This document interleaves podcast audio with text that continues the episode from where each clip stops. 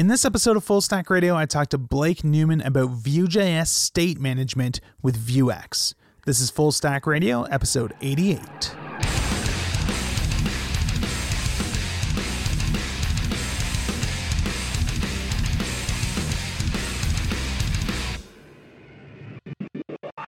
Before we get into the interview with Blake today, I just wanted to share that as of Wednesday, May 9th, 2018, which is today as I record this, my advanced Vue component design course is finally available. So the full course totals four hours of content spread over 34 screencasts, and it covers every advanced component design pattern I've ever used, including everything from wrapping external libraries to renderless data provider components to building context aware compound components that communicate using Vue's provide and inject features. I'm super proud of how the whole thing turned out, and right now the course is available for 40% off of the regular price.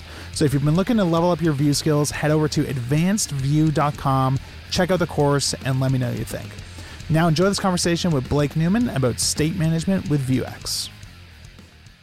Hey everyone, welcome to another episode of the Full Stack Radio podcast. I'm your host, Adam Wathan, as always, and today it's my pleasure to be speaking with Blake Newman. How's it going, Blake? Very good, thank you. So, for anyone who's um, not familiar with you, do you mind just briefly introducing yourself and talking a little bit about what you do? Uh, so, I'm a front engineer. I currently work for a UK based startup uh, called Attest. Uh, we build survey a survey platform where marketers come in, create surveys, and get instant feedback from consumers to track their brand, for example. Uh, I'm also on the Vue.js core team. Uh, I need to get more into it. Uh, sometimes it's hard to do work life and Vue.js yeah. at the same time. Uh, but going to start getting more into Vuex and updating that and helping the TypeScript community. Awesome. Yeah, so the reason that I want to have you on the show is that you were recommended as a good person to uh, talk to about Vuex because that's a topic that uh, we haven't covered on the podcast before that I think would be interesting to to sort of dive into. So I guess um, maybe the best place to start would be just kind of getting an introduction to what Vuex even is and what sort of problems it solves and how it all kind of works. I know it's a big topic, but maybe just start with whatever piece of that you think makes the most sense to you. Uh, yeah. Uh, so in general, uh, a lot of people forget or don't even know that uh, Vuex isn't just a library that goes on top of uh, Vue. It's actually a pattern in itself on how you manage your state, update the state, and talk directly to your components. Uh, it's similarly based upon Elm state management and Flux. Mm-hmm. Uh, the key thing is that I find by using the Vuex uh, and its methodologies, you can improve your application's architecture, uh, make your code more readable, testable, and structured. Uh, and it comes with most features that you'd get from other Flux or Elm based state management systems. Yeah. So I guess what is like the Flux state management pattern in general? Like how does that actually work? How does data flow and where do things go and and how do things communicate with each other?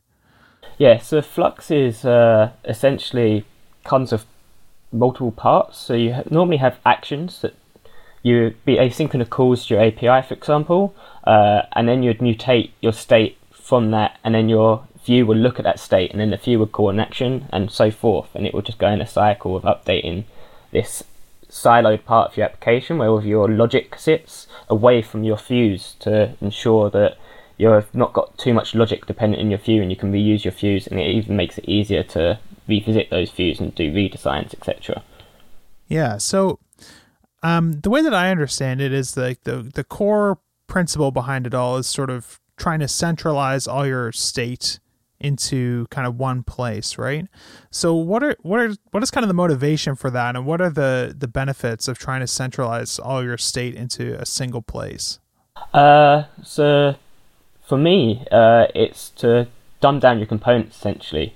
Uh so when you move your state away from your components, that component becomes reusable in itself in a way. And it also means that you if you say have a redesign of how your look and feel of your component needs to be, you don't have to go and rework all of the logic around it because your logic sits away and it's more reusable and it's it's just brought in and you're using logic that doesn't sit in your components. So that means uh, it reduces the overhead of redesigning the components, of course. It also makes it more testable because you're just writing pure functions that mutate state and you yeah. can hook into that really easily. Uh, and the flow separate, so when you're writing your application logic, you can treat it as pure application logic, not the UI logic. You're just separating those concerns really well. Uh, and it actually makes it simple to add features because you just look into if you need to add a feature of how the application flow works, you just look at that area. If you need to add your UX changes, then you look in your components and it brings out those separations. Yeah.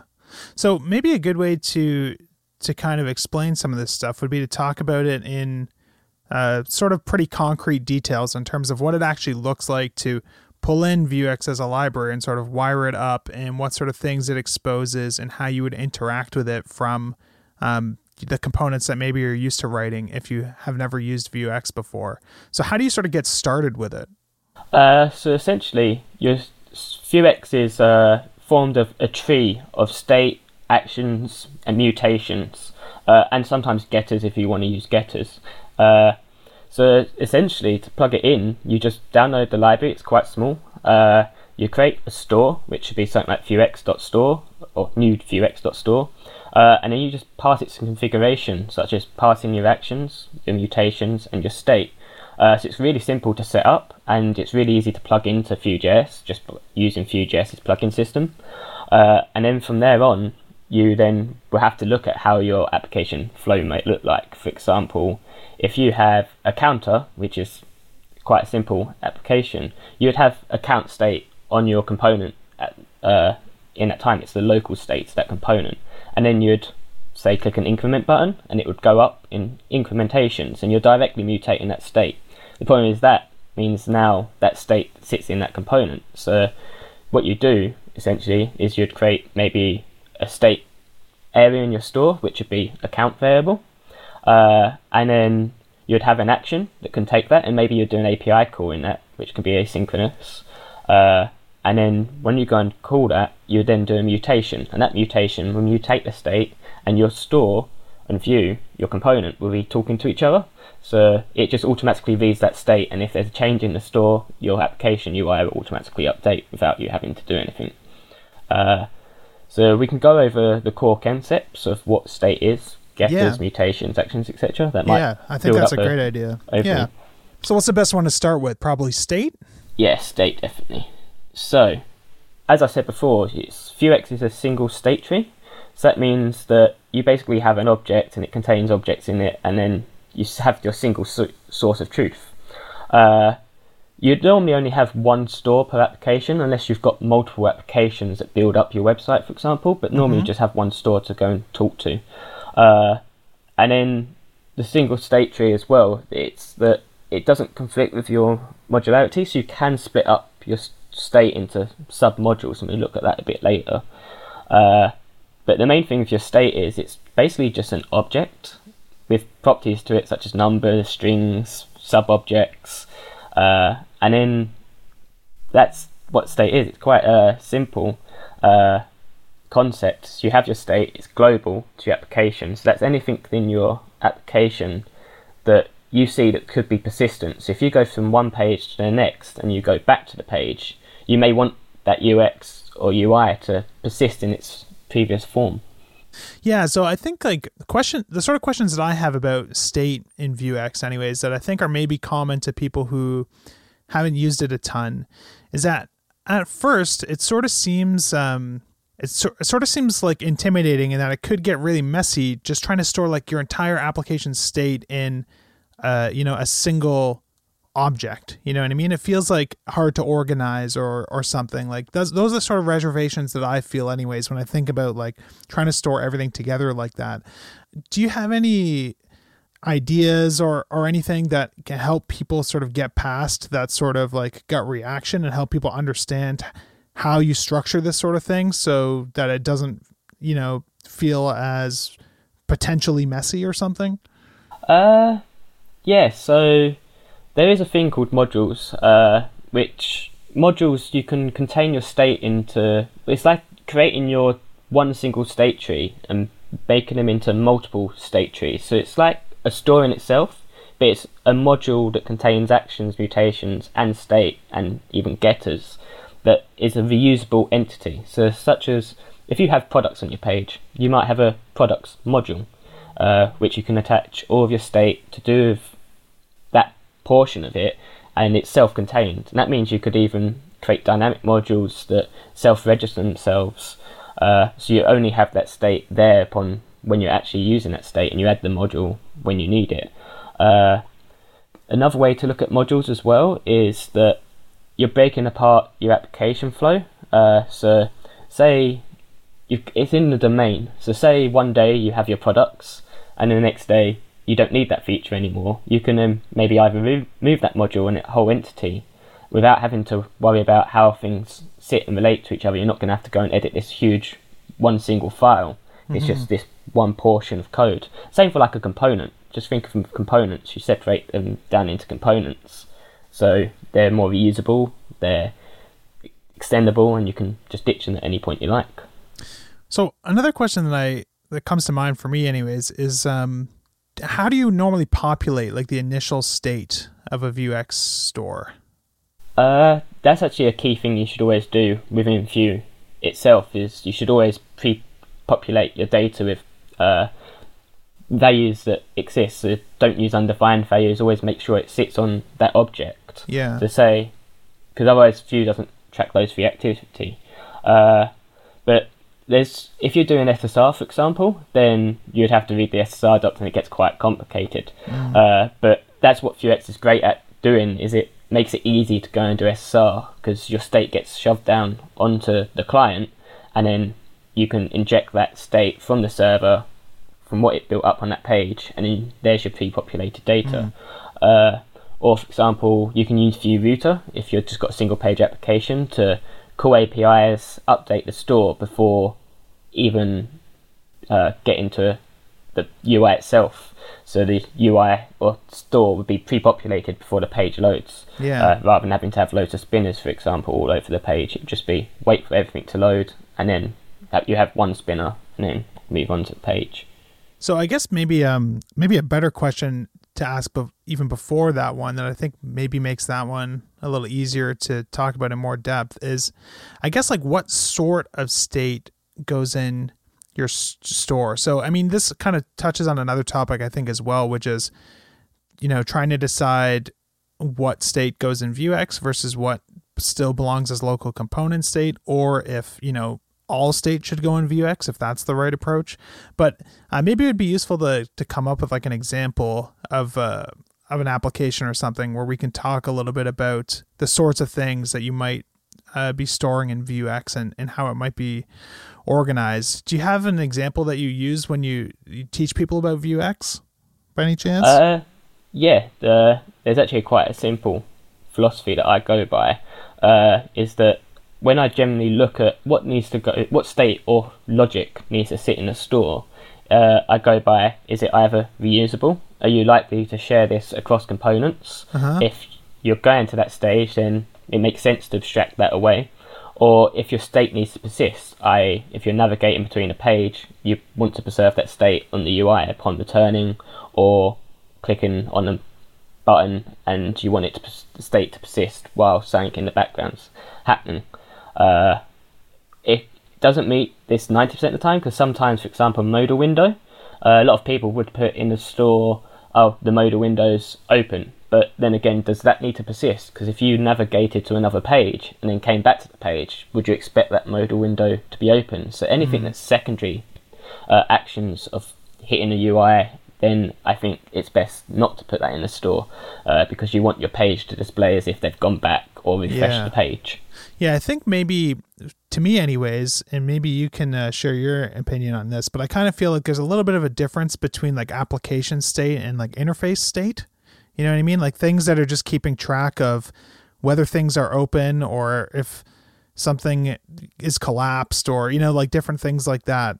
Uh, can you think of any other examples or I you know ways to sort of try and segment those two different types of state into those two buckets?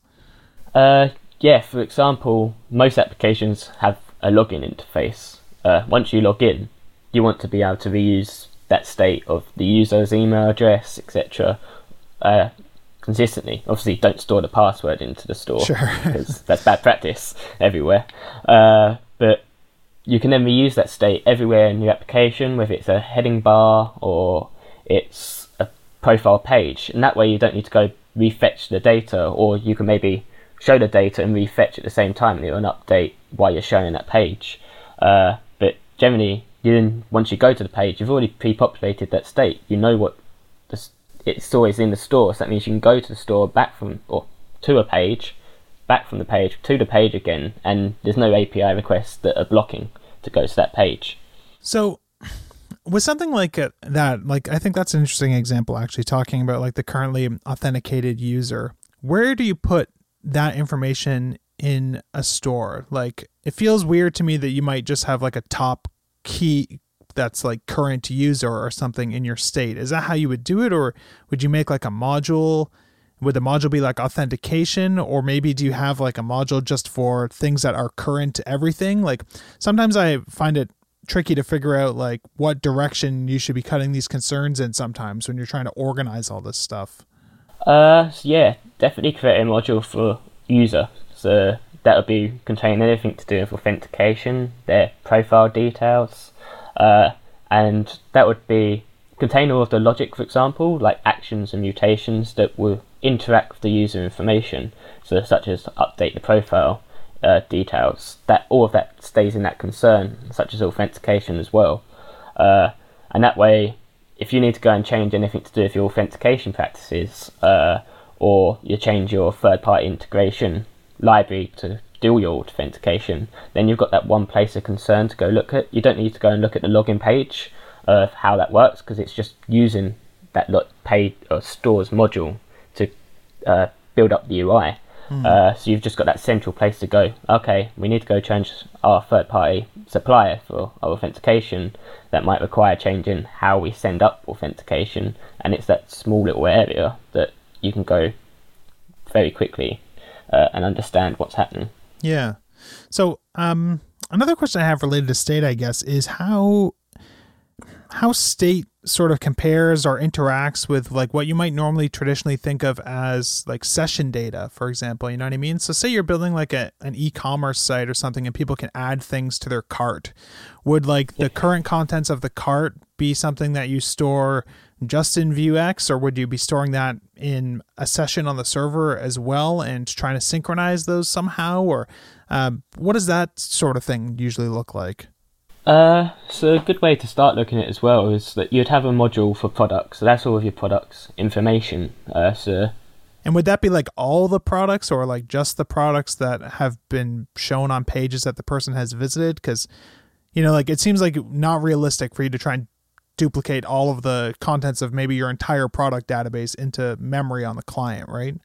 Yeah, so that would just be every time you've gone and fetched a product, so going to a product page or a product listing page, uh, that's the point where you'd store that product information in the store. Uh, and then for the basket, for example, uh, instead of storing the products again, all of that information, you just have the ID or mm-hmm. an array of IDs that can currently there. That means if you go to uh, the basket page, for example, uh, you would then go look at those IDs that currently sit in your basket and prefetch uh, or receive all of those products uh, data that you need to display, uh, which means you're keeping you're only fetching what you need and you're only using the state to build up your UI. You're not using it to clone your database because uh, your database could be hundreds, yeah, gigabytes of data. Yeah. Of course, you don't want to store that on a client.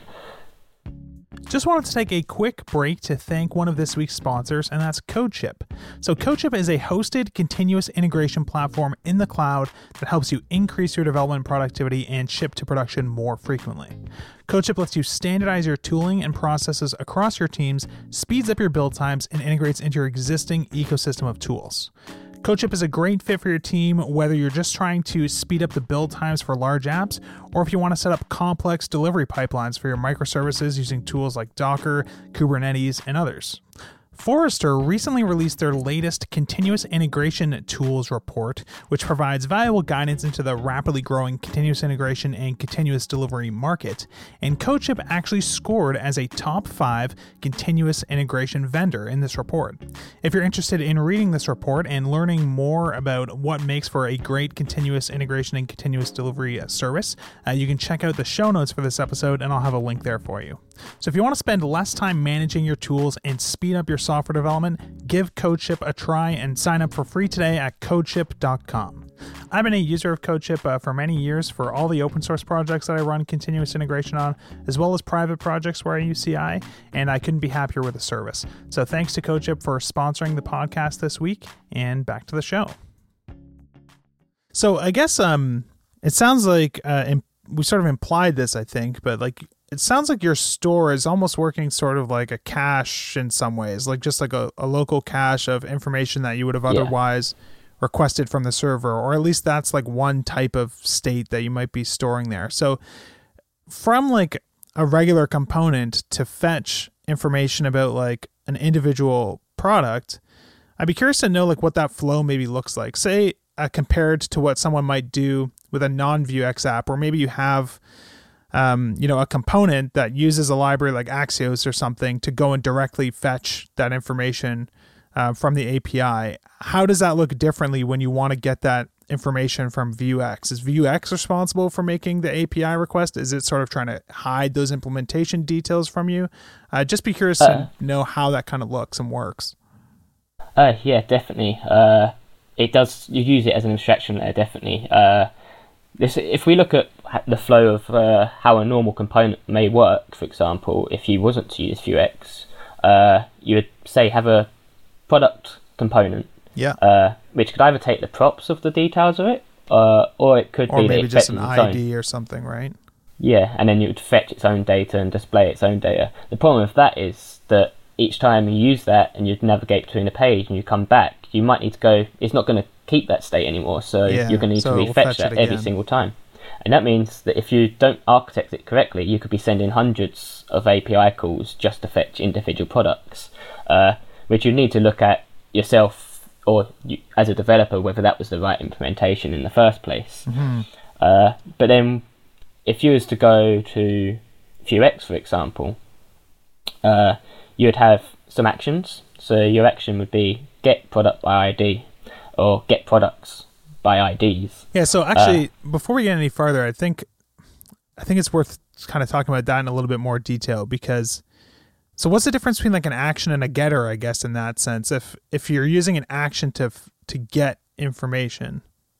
Uh, so your actions are there as I use them for abstraction, definitely. Okay. Uh, so they would be the entry point that you your UI would talk to the store. So you'd call an action and it should do something, uh, such as do an API call. And in our case, if we wanted to go get some products, it would be an abstraction to say, call this API service for me and here's my data. And at that point, you'd then call a mutation, which would mutate the store. Uh, so your actions are asynchronous. They're not trackable uh, currently, but we are looking into ways that we can make it trackable to using dev tools. Uh, and that means that your action kind of abstracts all the logic away from your, your UI and keeps that flow individually. Uh, so when you hit that action, it's going to do the API request. Uh, you when it returns of that, you mutate the store, which would be adding the product to the store or removing the product from the store, for example. So uh, actions are asynchronous, right? And actions are defined in the store. Yes. Um, so from inside this product component, say we had like an action that we wanted to invoke, like fetch product or something. Is that kind of like the sort of way that you would yeah. name things and stuff like that? So does this action that yeah. you so I guess what does it look like to actually invoke an action from inside a component? Like what is the what sort of code are you actually typing there to do that? Uh, so within your component, uh, there's two ways you can do it. Uh, you can do something like store.dispatch and then the name of that action. Uh, similar to how you would do it with Redux, uh, you normally have like a little layer where you call dispatches or however Redux uh, naming convention works, mm-hmm. and it would just be that dispatch, uh, and then behind the scenes it's going to do its logic. So you'd have a method that when you click on that button, it's now going to call an action, which would be store.dispatch, the name of the action. Uh, and then there's another way which uh, you can use map actions. So there's some map types within a Vuex, which is when you start building a bigger uh, API. This helps you to uh, just begin those methods and actions and treat them as they're actually normal methods on your UI component. So uh, the best place to go and look at how to do that is the docs, and it gives you both examples of I want to just norm- use a normal dispatch, and then the benefits of using map actions, for example. Uh, and the map actions, it would be you would map the actions to your methods object within your Vue, Vue component. Yeah. Uh, and then you just do this dot get product by ID. So it feels like you're just you're using the store or module to put all its logic there, but then you're directly adding an interface layer onto Yeah. your component, so you can. It makes it feel more component-like Got rather than it. having to talk directly to the store. So you're sort of using it to create these methods kind of on the fly in your component that really just delegate to actions, but inside of the component, it just kind of feels like you're calling methods on the component, even though they're implemented by dispatching that same action to the store, essentially. Yes, uh, and also action can be used to compose. Uh, so generally, going to might call three API requests, and the good thing about actions is that you can wait for that action to resolve and then call a further action with that data and then another action. Uh, so such as get uh, products in basket or product IDs in basket, and then once that's resolved, then you can go fetch the product itself. So you can do those two requests in that nice UI without having to mix your concerns. Yeah. So I guess that's something I'm kind of curious about. If we have an action that's telling Vuex, hey, um, like basically go and make sure that you have the information for this product based on I- this ID because I need to render it in some way. Um, what is sort of like the idiomatic way for getting access to that data after Vuex has fetched it? Like I, I I'm not sure that like I think what a lot of people would expect, right, in like a non-Vuex situation is you're using like um like if we're comparing it to something that's making a direct HTTP call for you, you're going to make Yeah. that call. That call is going to return a promise, and that promise is going to resolve with the data. Is that same sort of model like applicable in Vuex? Like, does an action return something in once the promise is resolved, or do you have to basically in that um, then callback just ask for data from the store that you expect is now there because the action is done? You know what I mean? Uh, yeah. So there's some you can return a promise from your action, and that's where you can resolve. Uh, but generally, what you would do is you'd call an action, and it would do a mutation, and then you can use that data in the store then to go do extra work uh, based on what was put into the store. Whereas normally in the traditional flow is you do an API request, you then assign it to all that data that comes back, you then put it onto the state uh, within your component, and then you'd use that state to then go do a call again to go fetch more data that you might need from an API uh, to display that uh, component correctly, uh, and that becomes quite a lot of logic you have to take care of. Uh, and when you're doing that in the component, say you have two pages that are similar but they're not quite the same, you're reusing that logic. You then how do you abstract that away? You're going to have to repeat that logic, and it means if you need to go and update because your API has changed, you have to remember to do it in two places. Whereas if you've put when you put it into the store, uh, your your actions will take care of committing that state before resolving, uh, and then you might even create an abstraction action that will go do multiple dispatches for you, and then do those commits. So everything's abstracted away, and all you care about then in your component is just calling it, and the logic should behave the same no matter where you call it. So I guess like maybe something else that's worth talking about here to make sure that we're kind of painting the picture clearly for people is that in this sort of like product component that we're talking about that that requests its own data uh, from the store, this product component probably doesn't have a data property, right? Uh, no. Uh, so you'd you'd do maybe getters, or you can use map uh, state uh, as helpers from Vuex to basically just get the state from the store, and that would actually act like your data object, and it just adds there. You might have some still some local data within your component, but that should be your interact.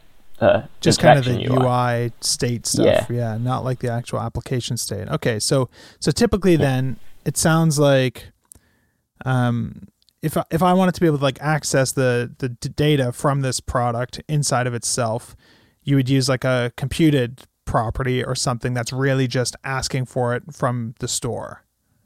Uh, yeah, exactly. And those where you use getters. Uh, so getters in the store would say consolidate the, the data. So if you have an array of products, for example, you might want to filter those products out by discount, only discounted products. Okay. Uh, you want to get from the store, and that's what you're generally doing in another computed property. But now your logic can be placed into the store. That means that you you're using one computed property uh, to get or that getter which acts like a computed property uh, but you can reuse that everywhere in your application. The same with actions. You've got that one part of logic to go bring back new data formations to reuse. Got it. So getters, those are not defined in, in the component, right? Getters are actually things that you define on the store.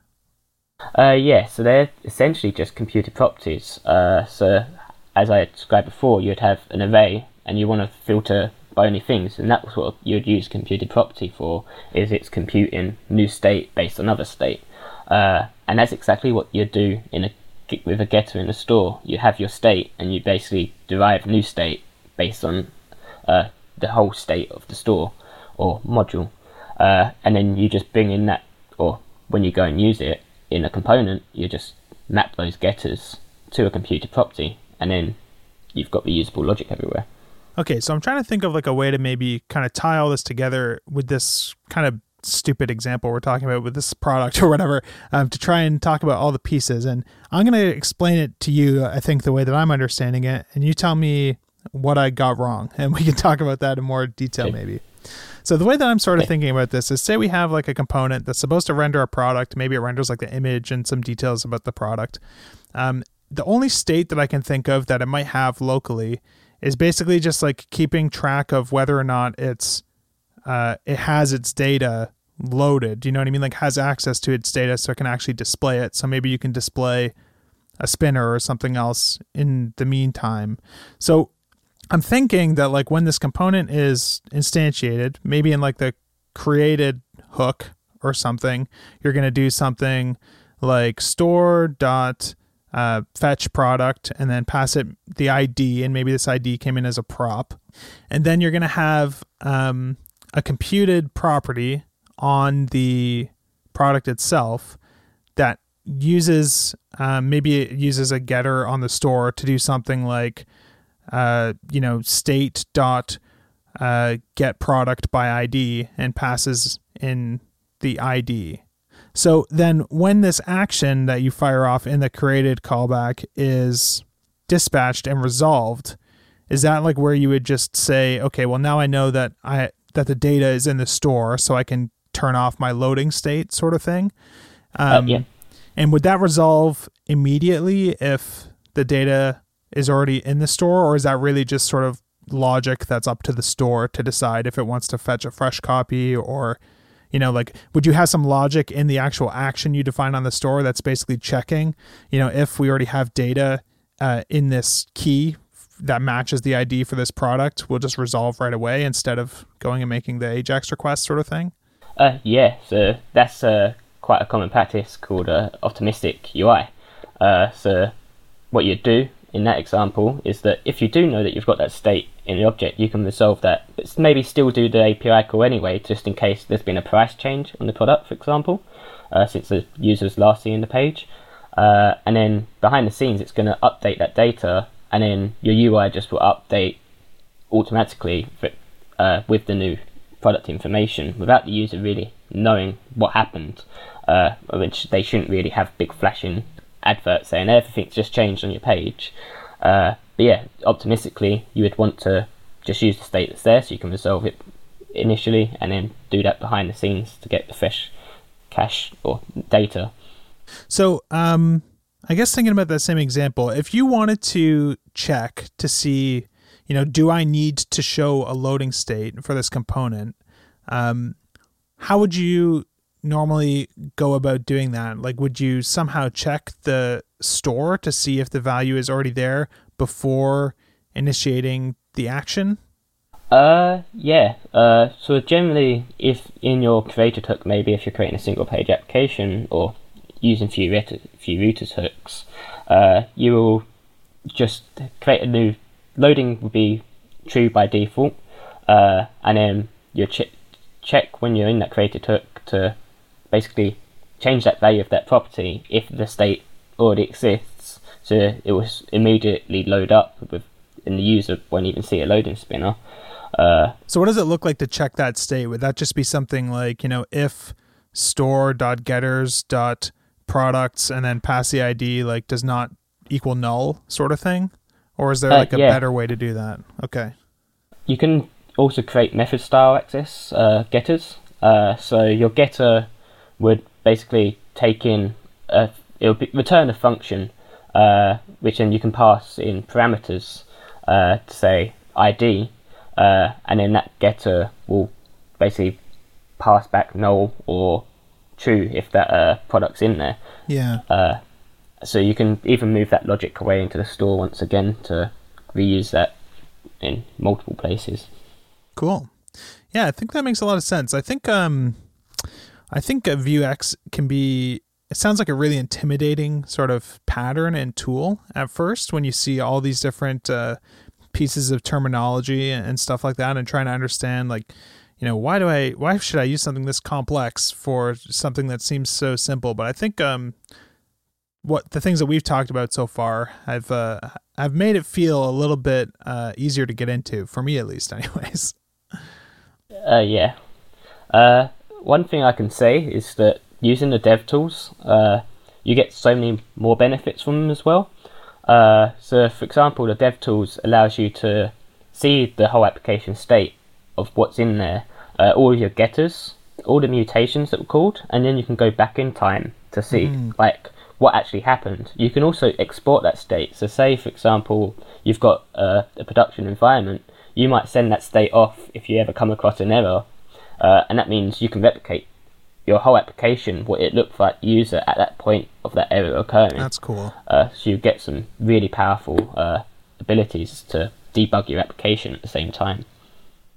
Cool. Yeah, that's pretty interesting. Uh, I realized something we actually haven't talked about really so far is mutations, which I guess are like synchronous changes to state. Yeah. Uh, yeah. So mutations and actions. Uh, are kind of similar how you build them up, but mutations are there at the moment just to they're where you actually do the mutation of the store, so they are synchronous. Uh, the dev tools can track those changes, so then you can see and go back in time of what happened. Uh, and it also helps you break down what I passed in as a payload to that mutation and see what the outcome was. Because you can do a little bit of logic in your mutations, but in general, I try and keep my mutations very simple. They literally just mutate the store they get in a payload and they update it.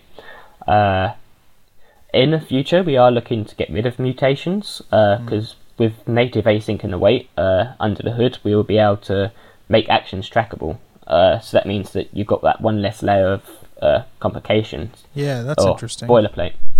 Something I was going to ask actually related to mutations and actions is do you normally use a mix of mutations and actions in your components that are interacting with the store, or do you typically just use actions even for things that maybe don't actually need to be async, just to sort of keep the component ignorant to that, you know, detail? Uh, yeah, I generally like a lot of people do just use mutations, and that's perfectly fine. Uh, but I generally use my uh, actions as the gateway to the abstraction layer where I talk to the store. Yeah uh, to do stuff because it just means you've got that one consistent API flow. And mm. it just mm-hmm. helps you reason with your application. Yeah, and you don't have to know like which actions are synchronous and which ones are asynchronous. And if you decide to make some sort of optimization to something that forces to be asynchronous, you don't have to update all the consumers that were expecting it to be synchronous and stuff like that, right? Yeah. Yeah, that makes a lot of sense. Just wanted to take a quick break to thank one of this week's sponsors, and that is Rollbar. So here's what Paul, the founder of Circle CI, had to say about one of their favorite features of Rollbar and how it helps them keep things running at Circle CI. before we used Rollbar, we used a different error tracking service, and we were shopping for a new one. And so we did the, the tour and looked at, at Rollbar and all of its competitors, and it was it was really the feature set of Rollbar that was super impressive, and that made us go there. In particular, the people tracking, I think, is is really uh, it's not just a great feature, but it also kind of speaks our language is we're very focused on making sure that customers are happy and we want to make sure that we have like an individual understanding of what happens to each customer. So the fact that we're able to click on you know, th- this customer is experiencing a lot of bugs and to be able to follow the, the progression of bugs that they've been experiencing is very important. If we get an email from a customer and the customer says you know your your website keeps glitching on me and being able to to go to rollbar and to say okay you know this individual customer this is how they're experiencing the site because otherwise you, you have to give like an overall state of things and overall things are looking good because if they weren't we'd be dealing with it so I've been using Rollbar a lot lately on my SaaS app Nitpick CI and loving it. Uh, if you want to check it out, you can head over to rollbar.com slash fullstackradio and you can use their bootstrap plan for free for 90 days. So check that out and uh, thanks again to Rollbar for sponsoring Full Stack Radio. Cool. So, um, I think maybe something else that'd be interesting uh, to get into. Maybe the last topic we'll talk about is uh, the sorts of maybe like mistakes you see people make when they first get into using Vuex or, or common ways that they're you're using it incorrectly if you've seen anything like that. Is there anything that comes to mind? Uh, yeah, there are a few things. Uh, generally, sometimes when you start using Vuex, by the time you get into it, um, it it gets a little. It feels like there's a lot going on, but as you get more used to it, you generally find out these things quite quickly and how to deal with them. For example, mutations follow Vue's reactivity model uh, and caveats at the moment. So Vue has problems seeing adding uh, new properties to objects or arrays at the moment because of how JavaScript uh, can track these uh, changes. Hmm. Uh, so you have to be in mind that if you're adding new uh, properties to an object, you need to use Vue.set, for example, to yep. ensure that a track, the change has been tracked. which in the future with Vue 3.0, that would be less of a problem when we go and move to proxies, for example, uh, which is in the long term future. Uh, but that's our aim is that one day you don't have to deal with these issues uh, with looking at how mutations work. Uh, there's also, when you're using mutations, uh, I find a lot of times that uh, if you've got a for loop, for example, you're going over this array of data to go and mutate the state. it's best to try and just batch it all up into one mutation call uh, instead of doing a loop and constantly mutating the store uh, state. Because if you keep on doing the state mutations and say you're looping over a, a thousand times to go and mutate that state, that means you're going to do a thousand updates to the UI rather than just one single mm. update, which can sometimes be faster or yeah, slower. Actually, you have to really look into that. That's interesting. So does every change to the store sort of like force a re-render then like does vue not try and batch those in an intelligent uh, it does, way or? it does it does batch them but as obviously as your data size grows then you need to think about uh, what the update is going to actually do to the ui so sometimes it might be best to separate those commits out into separate ones so you do one commit and it would then go and update that portion of the ui and then you do another commit and it would update that portion of the UI just to make things a bit more seamless. Yeah. Can you uh, commit uh, multiple mutations or commit multiple actions in one step, or do you have to come up with like a different action that lets you batch all those changes into one thing? Uh, I generally come up with um, lots of small mutations that do specific things, like add product to basket, mm-hmm. uh, remove product from basket. Uh, and that would just take care of that simple flow of doing it. And then that action might, uh, say you go and fetch the basket, you might be adding items to the basket and removing.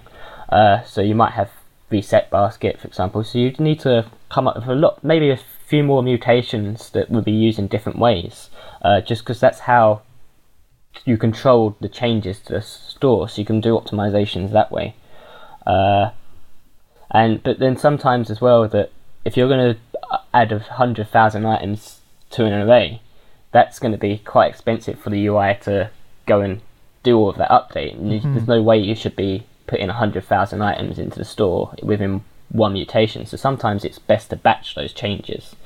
Uh, and I've even seen cases where I've seen uh, an application with Vuex that uh, someone's done a call to an API and they've got about 100 megabyte of data back from the, that API call, and then directly saved it to a store without actually realizing that there is actually some setup time that comes with the activity, uh, and that's why it's so slow to go and add all of that. So obviously, don't just do API calls and get stupid amount of data and just pump it into the store because you're not going to use all that data at once anyway. You should be paginating because your user's not going to Sure. see a hundred thousand products at once. Yeah, makes sense. Um, any other sorts of uh, kind of mistakes or anything that you can think of that you see people making? Uh, there's some little things you can do to improve, such as you can create consts for your mutation names, uh, or action names and getters, for example. So that way, if you're going to do a dispatch to the store, you're not going to accidentally mistype what the action name is. Uh, if you're using TypeScript, that becomes less. It doesn't happen as often because obviously the typing system in place. But if you're using pure JavaScript, then it's best to maybe create some consts uh, to keep those name conventions the same. Uh, so you're always called the correct action rather than making a spelling mistake. Yeah. Cool. What about stuff related to, um, you know, maybe people storing the wrong type of state in Vuex? Do you see people uh, ever putting state in Vuex that you personally wouldn't be putting in there? Uh, yeah, there are some places like uh, you can do optimizations like freezing objects, so Vue doesn't do any reactivity set up for it, uh, and then if it changes, then it doesn't update in Vuex. So if you have static data, for example, like product details, uh, those generally static. That's going to be a title for the product, etc. So maybe you can put that into its own object of details for that product, and then just freeze that object, and that will improve your application's performance. Uh, but then I see sometimes that they've put in everything uh, from an API call that they don't necessarily need. Uh, so just put in to store state that you need at the time, uh, and maybe if you're fetching a product ID uh, or array of products from an API, uh, you're going to want to filter out the products that are the same, so you don't have to do a new update to the whole object. Yeah, interesting. What about stuff like um like do you do you see people commonly putting like interface state in Vuex to try and work around, you know, different situations? Like I know we kind of talked about uh, the modal example, for example, where someone maybe is storing like whether or not this modal is open in, in Vuex. Is that something that you see people um, doing commonly when they get started with Vuex or not so much? Uh, generally, that does happen quite a lot, uh, and the best thing to do is just take things slowly, put things in, and think about what you're putting into the store. So, for example, a modal one, you might have uh, five modals as you go through. Clicking that button, it opens up a new modal, and then a modal, and the next modal. Uh, but that flow might be different for every user. They might click on cancel, and that takes them back a modal, for example. And your store doesn't care about how that UI is working. Uh, that should be down to that container component to go and work out how it should be displaying itself.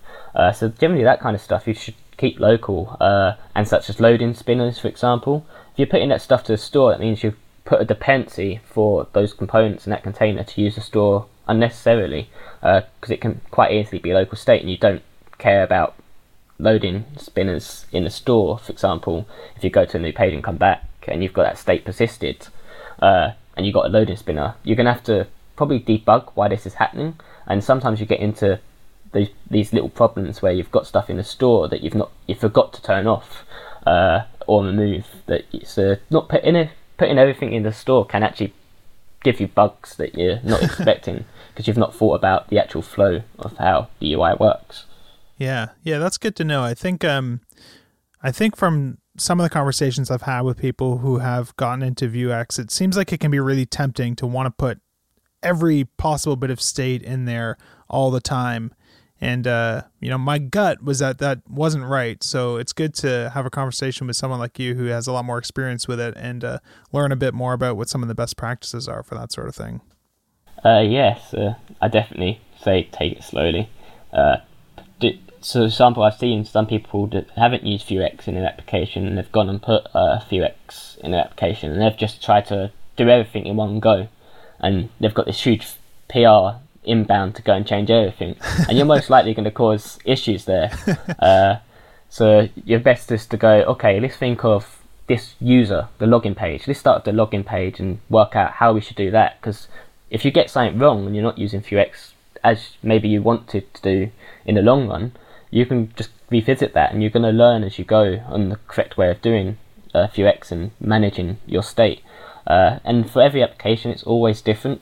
Uh, there's no correct way all the time, or always, because it depends on how you want your application to interact with the user. Yeah, makes a lot of sense.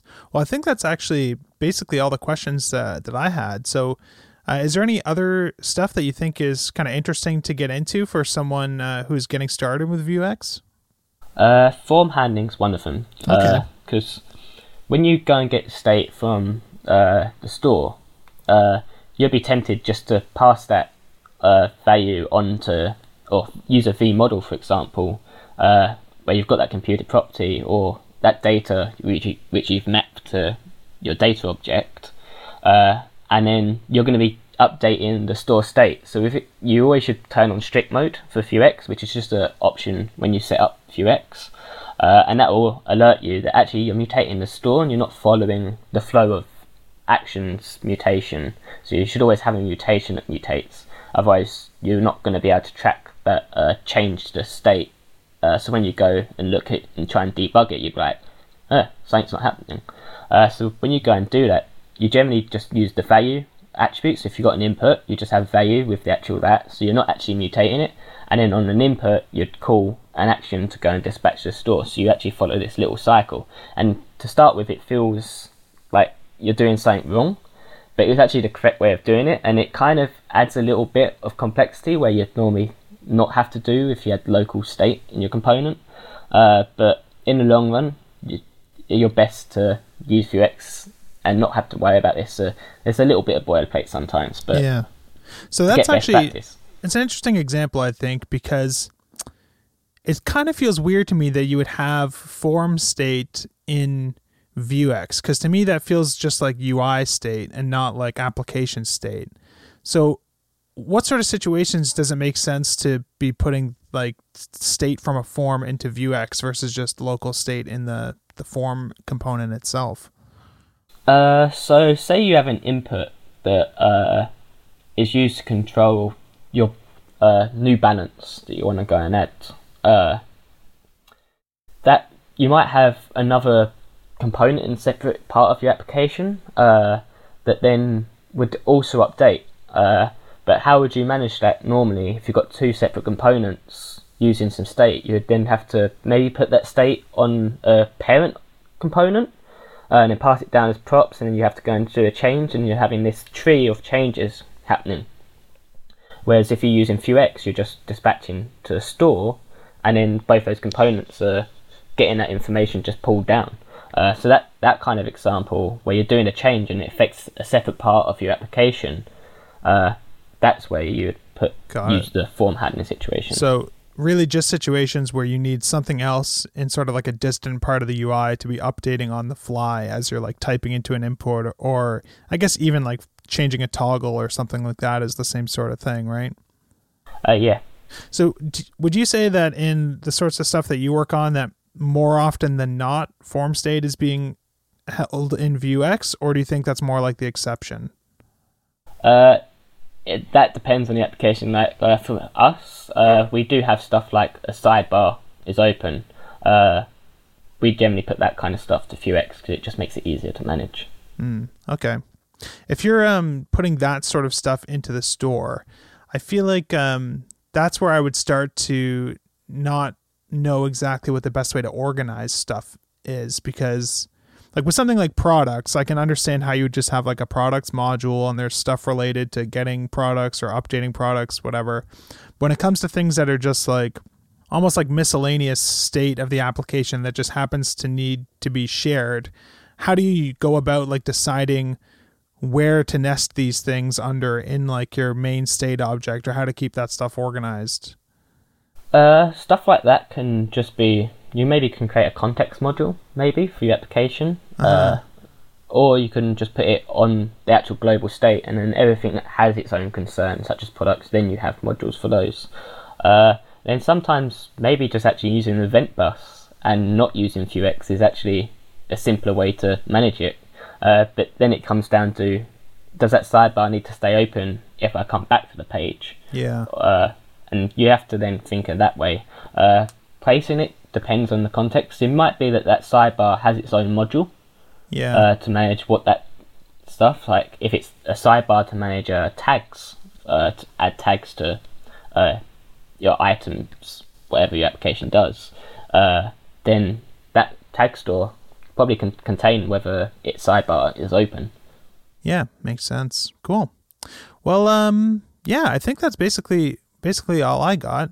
Um, what do you th- what would you say is the best place for people to sort of look if they want to learn uh, more about Vuex? Or do you have any recommended resources or maybe conference presentations or anything like that that would be worth sharing? Uh, there the Vuex docs are actually quite a good place to start with. Uh, if you want to go further, um, CSS Tricks I think have some great resources. Uh, there's some presentations that have been done at meetups, for example, that I've seen on YouTube, and some of them are really interesting of how they've done a specific thing with Vuex, and that actually might relate to you. Cool. Uh, I know there's some workshops starting. I do workshops quite often. Uh, I know there's some other people that do workshops. I don't know their names, but definitely going to a workshop uh, actually is a good way to start because you've got a whole day to go and learn all of the best practices rather than just trying to learn it all yourself. You get you can sit within a room with other people that are in a similar situation trying to learn. yeah. Cool. So, um, what's the best way for people to sort of keep up with what you're working on and the stuff that you're doing with Vue? Uh, on Twitter mainly, uh, my handle is at Blake Newman, uh, and just keep on looking at the issues. Uh, at the moment, we're trying to work on how to get TypeScript uh, type safety up because it's quite a complex way separating the concerns of how Vuex works with TypeScript is a little tricky. Yeah. Uh, there's some great work done by uh, Katashin uh, to add some really good uh, type safety, uh, which is what I'm currently going to start focusing on to get that actually released uh, and see how well that's going to improve the landscape for TypeScript developers. Awesome. Well, thanks so much for for coming on and chatting me about this stuff, man. It's been a, a pleasure uh, getting you to answer some of these questions that I had. Yep, that's perfect. Thank you. Uh, if anyone is interested in uh, show notes for this episode, they'll be at fullstackradio.com slash 88. Uh, thanks to Rollbar and Codeship for sponsoring the podcast this week. And if you uh, enjoy the show, please leave us a review over on iTunes or uh, shoot me an email and let me know. Thanks, everyone. See you next time.